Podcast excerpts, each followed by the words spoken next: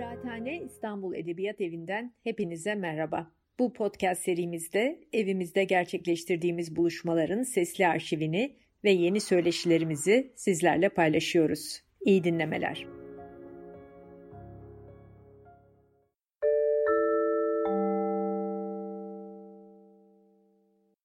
Merhaba, popüler sinemada tarih ve milliyetçilik ilişkisini tartışacağımız konuşmaya hoş geldiniz. Hepinizin yakından bildiği gibi yakın dönemde Türkiye'nin daha çok uzak geçmişini konu alan televizyon dizilerinin ya da filmlerin sayısında olağanüstü bir artış gözlendi. Hiç kuşkusuz bunun gerisinde pek çok etken var. Ee, televizyon dizilerinin yurt dışındaki pazar payının ve gelirlerinin yükselmesi, buna koşut olarak prodüksiyon kalitesinin artması, mekan ve atmosfer yaratmada bilgisayar temelli efektlerden yararlanılması gibi. Ama belki de hepsine önemlisi geçmişe dönük bir iktidar mücadelesinin yaşandığını, bu yolda da yeni bir tarih ve kimlik kurgulanmaya çalışıldığını gözlemliyoruz.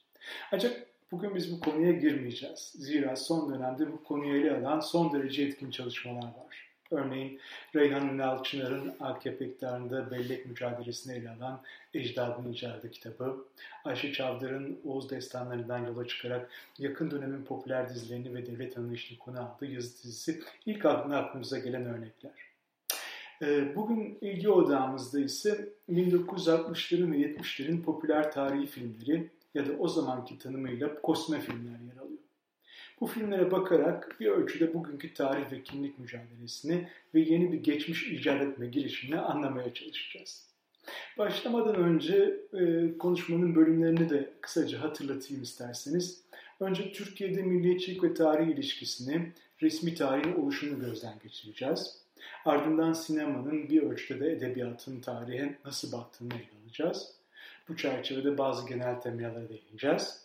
Son olarak da 1950-75 yılları arasında ki çeyrek yüzyıllık bu dönemde e, bazı çıkarsamalar yapmaya çalışacağız.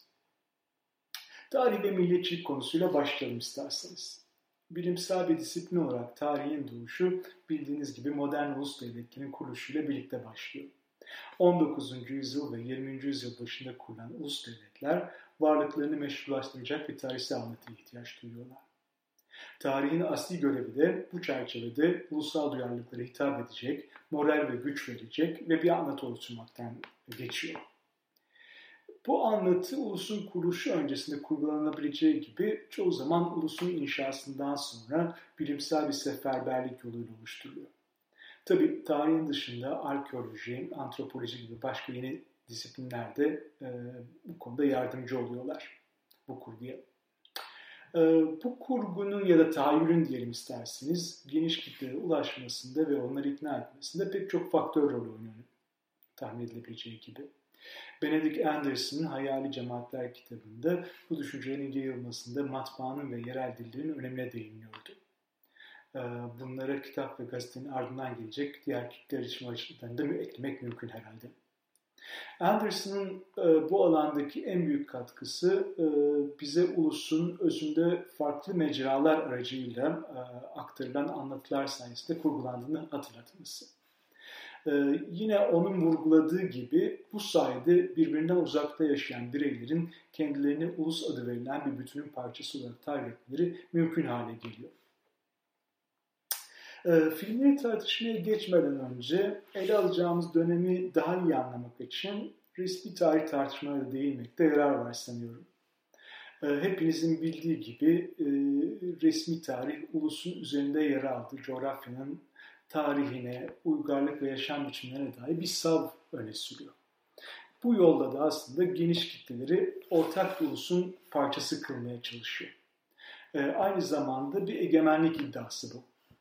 Ee, ancak unutmamalıyız ki bu amaçla oluşturan tarihi anlatısı e, sıkça değişikliğe ya da revize edilmeye ihtiyaç duyuyor. Ee, zira anlatının üzerinde kurulduğu uygarlık anlayışı ya da yaşam biçimi sürekli değişiyor. Ee, Türkiye'de resmi tarih oluşturma çabalarına baktığımızda iki tane temel tarih teziyle karşılaşıyoruz. Cumhuriyet'in ilk yıllarında oluşturulan ve kimi revizyonlarla etkisini yakın zamana kadar sürdüren Türk tarih tezi ve 1980 askeri darbesinin ardından resmi devlet ideolojisi haline gelen Türk İslam sentezi. E, aslında Kurtuluş Savaşı yıllarında şekillenmeye başlayan Türk tarih tezi esas ifadesini 1930'lu yıllarda yayınlanan e, Türk Tarihin Ana Hatları kitabı ve onu izleyen e, Türk Tarih Kurumu konferanslarında buluyor. E, nedir bu tezin e, temel özellikleri? Müslüman ve özellikle de Osmanlı boyutlarından sıyrılmış bir kimlik yaratmak. E, Türk bu e, amaçla da Türklerin daha çok Asya'daki köklerine yönelmek. E, tabii böyle bir tezin karşısına çıkan en önemli çelişki ya da sorun Anadolu topraklarındaki yerleşiklik iddiası. Yani bir diğer ifadeyle e, Türk kavimlerinin yerleşmeye başladığı dönem öncesinde Anadolu'da yer alan diğer uygarlıklar. E, Türk tarih tezi hepimizin yine bildiği gibi bu sorunu e, Sümer ve Hititlerin de aslında Türk oldukları sarıyla çürütmeye çalışıyor. E, diğer önemli e, resmi tarih ideolojisi e, olarak nitelendirebileceğimiz Türk İslam sentezi düşüncesi ise e, 1940'lı yıllardan itibaren aslında belki de şekillenmeye başlıyor ama bu sentez görüşü özellikle İbrahim Kafesoğlu'nun çalışmalarıyla birlikte 70'lerden itibaren e, muhafazakar kesim üzerinde etkili oluyor. Ancak e, sentezin devlet tarafından benimsenip bir politika haline gelmesi 12 Eylül askeri derbisiyle oldu. E, bu görüşte en genel ifadesiyle e, Osmanlı'yı esas alarak Türk İslam tarihi bir bütün halinde e, savunmayı hedefliyor. E, bu iki önemli diyebileceğimiz, baskın diyebileceğimiz tarih tezleri arasında ise e, Mavi Anadolu, işte Asya tip üretim tarzı gibi farklı tarih perspektiflerinin e, tartışıldığı e, bir geçiş ya da restorasyon dönemi de bulunuyor. E, bizim bu konuşmada ele alacağımız filmlerde aslında bir ölçüde bu döneme denk geliyor. E, günümüze baktığımızda ise herhalde bu e, demin sözünü ettiğimiz Türk İslam sentezinin yeni bir revizyondan geçtiği, e, daha çok emperyal özlemlerin ön plana çıktığı e, bir tür yeni Osmanlıcılık döneminin geçerli olduğunu herhalde söyleyebiliriz. Şimdi bu dolambaçlı diyebileceğimiz çerçeveden sonra esas konumuza geçebiliriz. Ama buna yine girmeden önce küçük bir parantez açıp e, tarihi filmle e, neyi kastediyoruz? Biraz da ona e, değinelim. E, tarihi film aslında en geniş anlamda e, gerçek olayları ve insanları konu alan filmlere verilen ad. Ancak e, geçmişe eğilen her film bu tür gerçek olaylardan ya da karakterlerden esinlenmiyor. Hayal dünyasından filmlere çok sık rastlıyoruz ya da destansı olaylar da sinemaya konu olabiliyor. Ee, aslında bütün bu örnekleri e, sinema sektörünün kendisi kostüme film adını veriyor. Yani aslında hoş da bir tanım çünkü e, bununla filmlerin hem farklı bir zaman ve mekan diliminde geçtiğine vurgu yapılıyor. E, hem de bu türün belirleyici özelliklerinden biri olan prodüksiyon masraflarını yükselten kostümler olduğunu bize hatırlatıyor bir yönüyle. Şimdi bu çalışmada tarih filmi bu anlamda yani belki kostüme film, tarih filmi birbirine değişerek e, kullanacağım ama e, bu geniş anlamda e, tarih filmlere bakacağız. E, dilerseniz hemen ilk tabloyla başlayalım. E, bu tabloda aslında yıllara göre tarih film kategorisine dahil edebileceğimiz filmlerle Türkiye'de üretilen toplam film sayısı arasında bir karşılaştırma var. E, ilk çıkarsamamız herhalde şu olabilir. 1950'lerin başındaki e, dönem dışında sinema sektörünün e, tarihe dönük ilgisinin o kadar da yüksek olmadığını görüyoruz. 1950-75 arasındaki dönemde Türkiye'de çekilen toplam film sayısı 3668. Bunlardan yalnızca 382'si tarih konuları eğiliyor. Yani bir diğer deyişle tarihi filmler bu dönemde Türkiye'de çekilen filmlerin ortalama %10'u gibi düşük bir yüzdesini oluşturuyor. Ee, o dönemde melodram ya da komedi gibi türler aslında ıı, tarihi film oranında çok daha popüler ee, demek mümkün. Ee, ama bu tabloya böyle biraz daha yakından baktığımız zaman tarihi filmlerin belli dönemlerde daha fazla popülerlik kazandığını gözlemliyoruz. E, tabloda dönemlere göre üretilen şimdiki tabloda dönemlere göre üretilen toplam film sayısı içerisinde e, tarihsel filmlerin oranını görebiliriz. E, burada da baktığımız zaman 1950 öncesinde tarihsel arka plana sahip e, yani tabloda görünmüyor pardon ama 1950 öncesinde tarihsel arka plana sahip e, çok az filmler rastlıyoruz. E, bunlar da esasen konularını gerçek tarihsel olaylardan değil masallardan ya da destanlardan e, alan filmler. E, aslında bu dönemde e, sinemada henüz geniş kesimlere ulaşan popüler bir iletişim aracı değil. 1950 öncesi dönemde. Şöyle bir istatistiklere baktığımız zaman 1932'de bütün Türkiye'de 129 sinema salonu var. Yaklaşık 10 yıl kadar sonra 1948'de bu sayı 209'a yükseliyor. Bu sinemaların toplam koltuk kapasitesi ise 100 bin civarında. Yani aslında zaten sinemanın başlangıcı ya da popülerlik kazanması diyebileceğimiz dönemde 1950'lerden sonrası. E, tabloda aslında gözümüze yine ilk çarpan Demokrat Parti iktidarını başladı. 1950'lerin başında tarihsel filmlere yönelik yoğun bir ilgi e, söz konusu. E, resmi tarih tezinin hegemonyasının kırılmasıyla birlikte Osmanlı dönemine yönelik bir e, merak uyandığını söyleyebiliriz herhalde. Ee, aslında yine hatırlanabileceği gibi Demokrat Parti İstanbul alınışının 300. yıl dönümü olan 1953'te ilk kez fetih kutlamaları diye andığımız e, törenleri başlatmıştı. Ee, bu 1953'ün hemen öncesinde de baktığımız zaman şöyle film sayılarına 1951'de tam 18 tane, 52 yılında ise 17 tane tarih konulu film çekildiğini görüyoruz. Ee, bu dönemin popüler mizah dergilerinden Akbaba e, bu konuyu kapağına taşımış. Ee, şimdi görmekte olduğumuz çizimde ise e, tarih filmlerin afişleri donatılmış sinemaların önünde iki kişi kendi aralarında konuşuyorlar. Ee, bunlardan bir tanesi arkadaşına şöyle sesleniyor. Ya şu yerli filmcilikte hiç mi istikbal yok? diyor. Yani aslında tabii siyaset ve sanat arasındaki ilişkinin bir yansıması. E, sinema sektörü e, geleceğe bakmak yerine geçmişteki bir döneme e, daha önce pek de tartışılmayan en azından e, 20 yıllık 30 yıllık bir süreçte çok da tartışılmayan bir döneme bakmayı deniyor. E, tarih filmlerin e, sayısının arttığı bir başka dönemde 1960'lı yılların ortaları. Ee, tam olarak 1965-69 arasında baktığımızda e, çok yüksek oranda olmasa da tarihsel filmlerin payının yükseldiğini görüyoruz. Bu dönemde Türkiye'de yılda ortalama 200 üzerinde film çekiliyor aslında. Ee, ama aynı zamanda da siyasal çalkalantıların yaşandığı, gençlik hareketinin yükselişe geçtiği yıllar. Ee, yine Asya tip üretim tarzında olduğu gibi siyasi mücadelelerle tarih tartışmaları da birbirine paralel gidiyor.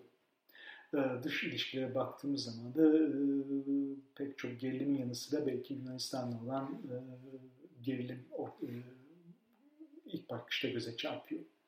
E, ilerlemeden bir küçük noktayı daha belki parantez açıp vurgulamakta yarar var. Tabi burada e, belki toplam çekilen film sayısı tek başına yeterli bir gösterge değil e, filmlerin seyirci sayılarına da bakmamız gerekiyor. Ama e, maalesef döneme dair kişi istatistiğini bulmak oldukça zor. E, ama şunu herhalde rahatlıkla söyleyebiliriz ki bu dönemde çekilen yüksek bütçeli e, kostüme filmler e, aslında çok da geniş ilgi görüyor. E, en azından masraflarını karşıladığını biliyoruz. E, bütün olarak baktığımızda tarihi filmlere dizi farklı tema ve alt tür e, ile karşılaşıyoruz. Gerçek ya da hayali olsun tarihsel konuları ele alan kostüme filmler aslında bu dilimin bütün içerisinde neredeyse %50'lik bir kesim oluşturuyor. Bunun yanı sıra Kurtuluş Savaşı e, aslında bütün Cumhuriyet döneminde e, sinemanın sıklıkla yer e, ele aldığı konulardan bir tanesi. E, 1950-75 arasındaki dönemde e, tarihi filmlerin yaklaşık %20'si bu konuya eğiliyor. E, masallar ya da destanlardan uyarlanan filmler ise %15 civarında. Bir diğer popüler temada yine bu da gördüğünüz gibi 19. yüzyıl sonu ile 20. yüzyıl başında özellikle de Ege bölgesinde etkinlik gösteren Efe'ler bu kendi başına bir tür olarak da anlıyor Efe filmleri adıyla. Bunun yanı sıra da Kore Savaşı ya da Kıbrıs çatışmalarının yükseldiği dönemlerde sinemanın hemen bu güncel konulara el attığını ve film çektiğini gözlemliyoruz. Peygamberlerin ya da evliyaların yaşamını konu alan dinsel filmler ise özellikle 70'lerden itibaren sıkça karşımıza çıkıyor. Belki son olarak bir de isterseniz tarihsel, bu tarihsel filmlerle tarihi romanlar arasında bir karşılaştırma yapabiliriz. Aslında zira bu her ikisi de popüler tarih bilincini geniş kitleye yaymak için kullanılan önemli araçlar. Bu karşılaştırma için e, Hülya Argunşan'ın yaptığı e, kitap olarak da yayınlanan e, tarihi romanlar çalışmasından yararlandık. Ancak şunu da e, belirtelim, e, Argunşan'ın çalışmasında belli yazarların e, tarih kitapları yer alıyor. Ama gazetelerde tefrika edilmiş ya da e, o dönemde çok popüler olan kitaba geçmiş aşık hikayeleri e, yer almıyor. Ama yine de bence bu sayılar bize bir fikir e, veriyor. E, tablo şu baktığımızda e, yani arada bir fark gözlemlemekle beraber yani üst e, çizgide e, filmleri görüyoruz. Altta ise romanları. E, filmlerin sayısı tabii ki daha yüksek. E, ama tarihsel e, film sayısıyla yayınlanan tarihsel romanların paralel e, gittiğini görüyoruz. E, yani zaten aslında bu roman, e, filmlerin çoğu da romanlardan esinlenmiş, onlardan uyarlanmış e, filmler. Şimdi belki de roman konusunu da açmışken filmlerin ne tür kaynaklardan yararlandıklarına da bakalım. Bu filmlerin ilham aldığı metinlerin başında ee, aslında Battal Gazi örneğinde olduğu gibi e, Gazavetname adını verdiğimiz e, anlatılar yer alıyor. Bir diğer önemli kaynak popüler tarihi romanlar tabii ki. E, bunların bir kısmı aşık geleneğinden uyarlanan kitaplar. Demin belirttiğimiz gibi Hazreti Ali Cenkleri ya da Zavallı Rüstem gibi e, bu hikaye kitapları aslında 1930'lu yıllarda merdiven altı belki olarak tanımlayabileceğimiz bazı küçük yayın evleri tarafından basılıyor. E, bu kaynakların yanı sıra yabancı çizgi romanlar e, ve İtalyan tarihi filmler aracılığıyla bu filmlere girmiş olan bazı dini motifler de var. Örneğin e, çok sık gördüğümüz Kral Arthur'un kılıcı Excalibur, hmm, kayaya saplanan kılıç ya da birbirine düşman kardeşler e, Romus ve Remus e, gibi. E, ama aslında peki bütüne baktığımız zaman birbirini takip eden bir anlatılar zincirinden söz etmek mümkün.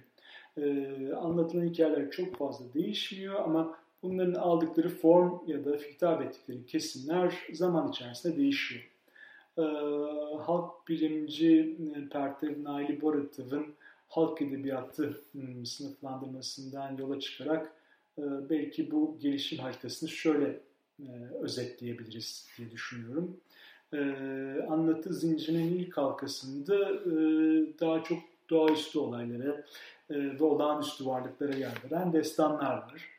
Oğuz Destan ya da Dede Korkut hikayeleri gibi. E, ikinci sırada savaş mecralarının maceralarını konu alan demin sözünü ettiğimiz gazavetnameler e, ve bununla beraber manevi duygulara hitap eden menakıbnameler yer alıyor. E, bunların ardından bir anlatıcının daha çok saz eşliğinde aktardığı halk hikayeleri geliyor. E, yine örneğin Köroğlu ya da Kerem ve Aslı gibi.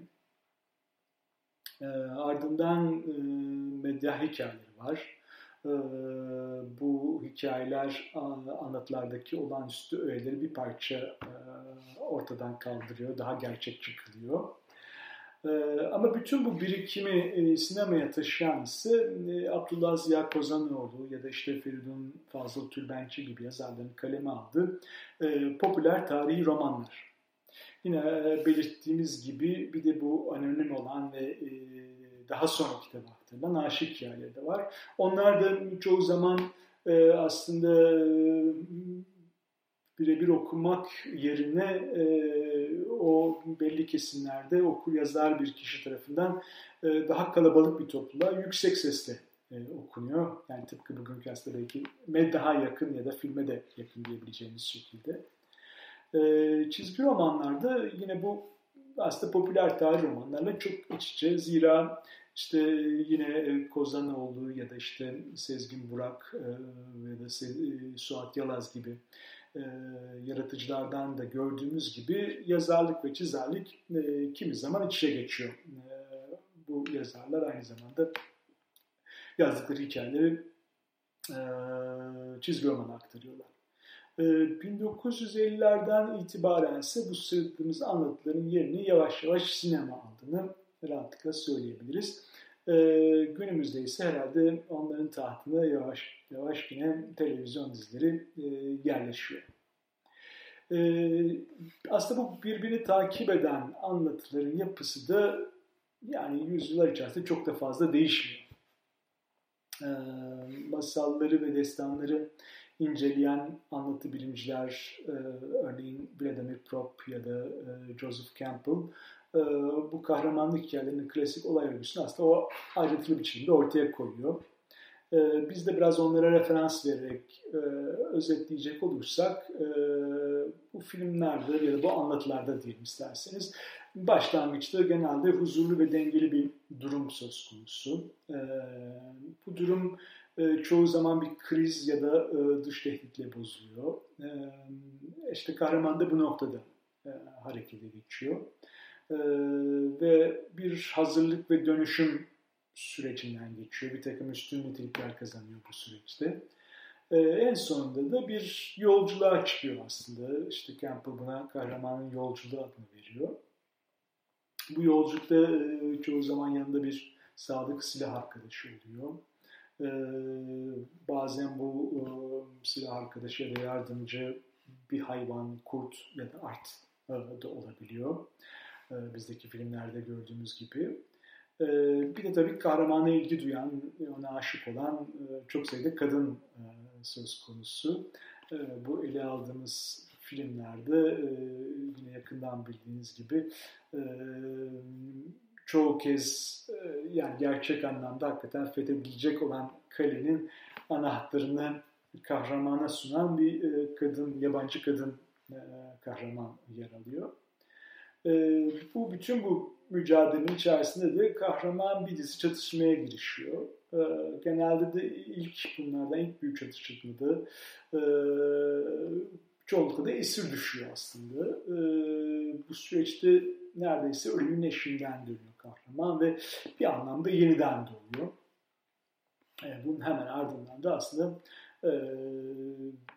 ittifaklar yoluyla ya da işte bir, bir takım başka yardımcılarla hasmından intikamını alıyor. Ee, en sonunda tabii ki ya sevdiğine kavuşuyor ya da ülkesine geri dönüyor. Ama tabii yani e, bütün bu anlattığı hikayesi filmde biraz daha e, derli toplu bir halde veriliyor. Zira 90 dakikalık bir süreye sığdırılmaya çalışılıyor. E, dolayısıyla daha ekonomik e, biçimde, hızlı biçimde seyirciye aktarılıyor. E,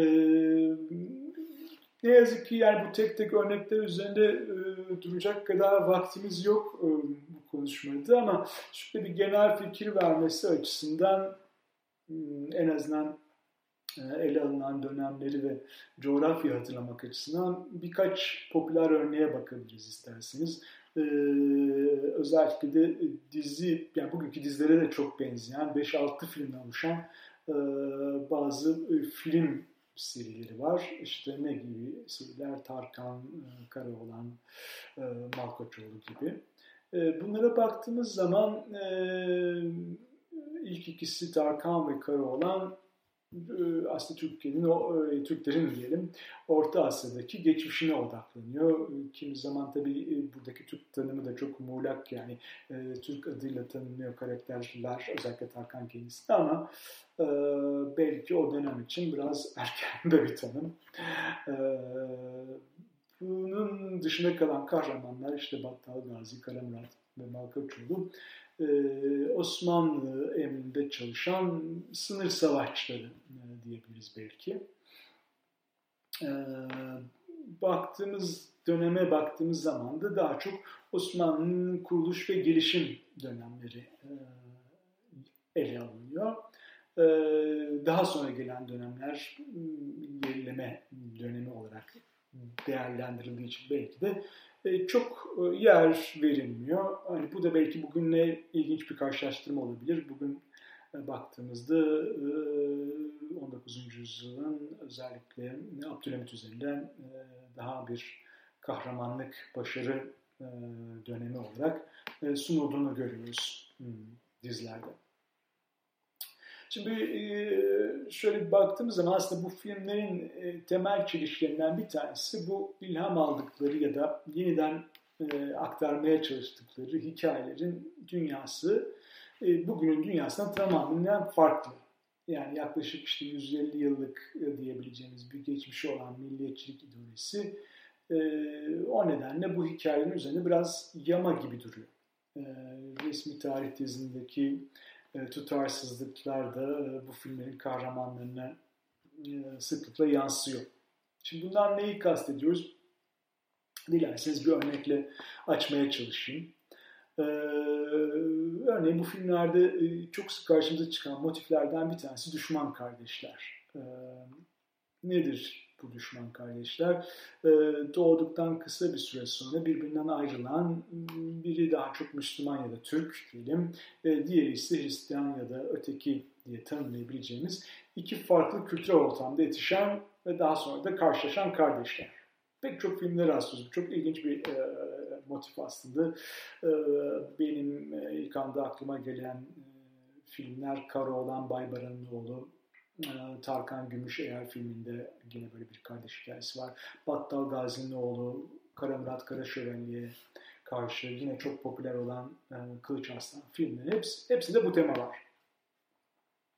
Ee, enteresan olan bu işte e, farklı kültür ortamlarda büyüyen e, kardeşler tabii en sonunda kaçınılmaz olarak bir çatışmaya sürükleniyorlar, karşı karşıya geliyorlar. Ee, birbirleriyle dövüştükleri sırada da genellikle kardeş olduklarının farkına tabii ki varamıyorlar. Ee, son anda ya ayırt edici bir özellik, işte kılıç aslanda bir aslan dövmesi gibi.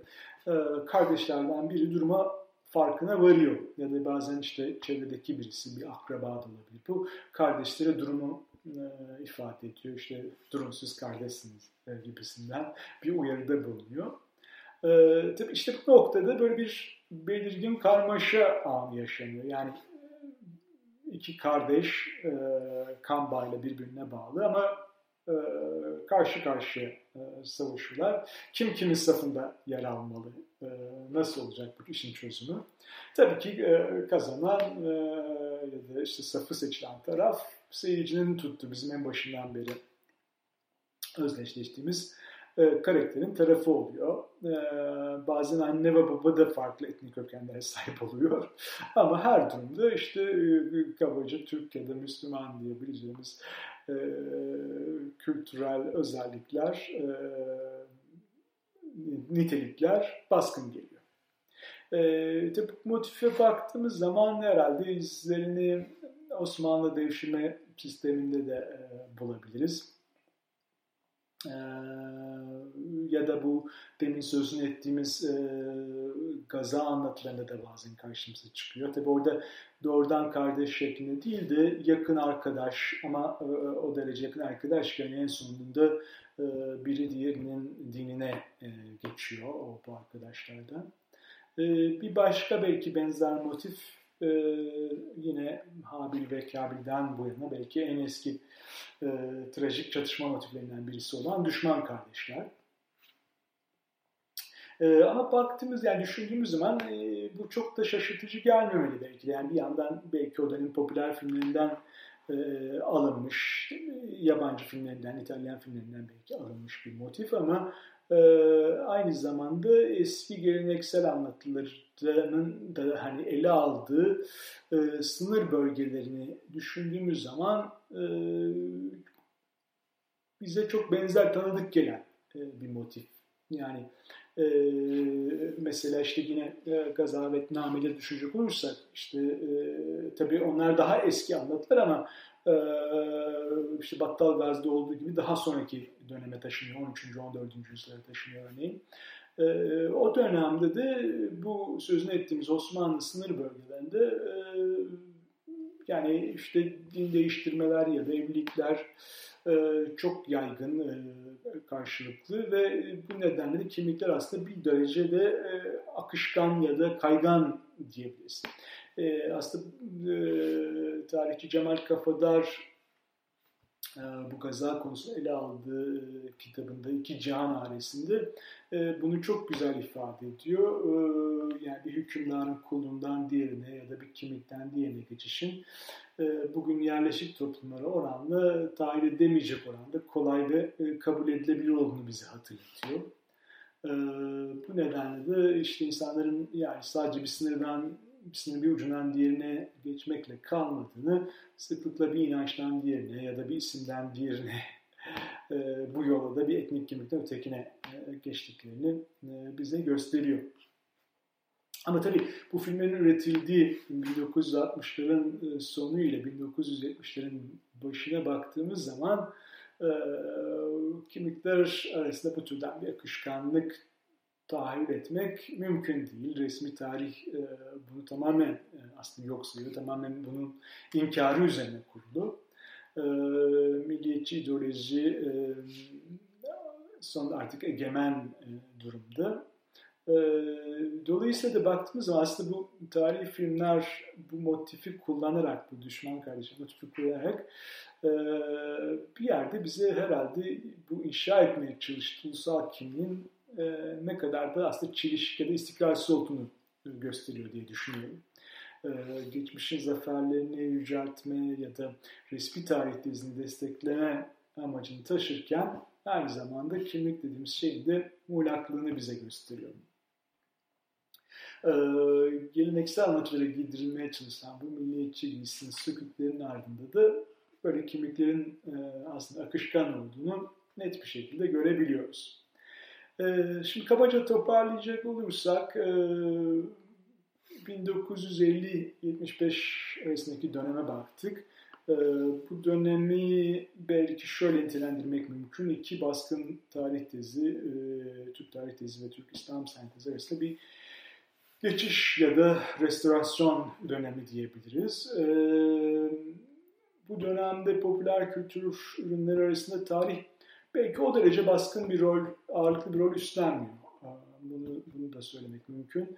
Ee, ama yine de bu aksiyon, özellikle aksiyon macera unsuru içeren yani, e, popüler anlatıların e, belli bir kesime, özellikle belki daha çok e, erkeklerden, genç erkeklerden oluşan e, bir kesime seslendiğini ve e, orada yankı bulduğunu söyleyebiliriz diye düşünüyorum. Evet bir taraftan yine göstermeye çalıştığımız gibi popüler metinler başka bir e, başka başka anlatıların, geleneksel anlatıların yeniden aktarılması e, anlamına geliyor. Bir anlatı zincirinin parçası. E, ancak bu hikayeyi yeniden anlatma girişiminde dönemin ruhuna uygun olarak milliyetçi bir söylemle besleniyor. Bu söylem, milliyetçi söylem çoğu zaman anakurezin kronizmle malul, basma kalıp yargılarla desteklenmeye çalışıyor. Ama esas çelişki ise e, üstünlüğünü vurgulamaya yani üstünlüğü vurgulanmaya çalışılan kimlik ve kültürün ötekilerle karşılaştırması sırasında ortaya çıkıyor. E, kardeşlik ya da aşk e, aracılığıyla sınanan kimlik sarsılmaz gibi görünse de aslında ardındaki muğlaklık üzeri örtülemeyecek bir şekilde görünüyor. Çok kabaca herhalde bu e, dönemin özelliklerini e, böyle özetleyebiliriz e, ve umalım umuyorum ki yani bu değerlendirmeler, bu saptamalar bugünkü içinden geçtiğimiz kimlik ve geçmiş mücadelesini anlamakta da bize yol gösterici olur ya da bazı yeni sorular sordurmaya aracı olur. Dinlediğiniz ve tartışmaya katıldığınız için çok teşekkür ediyorum.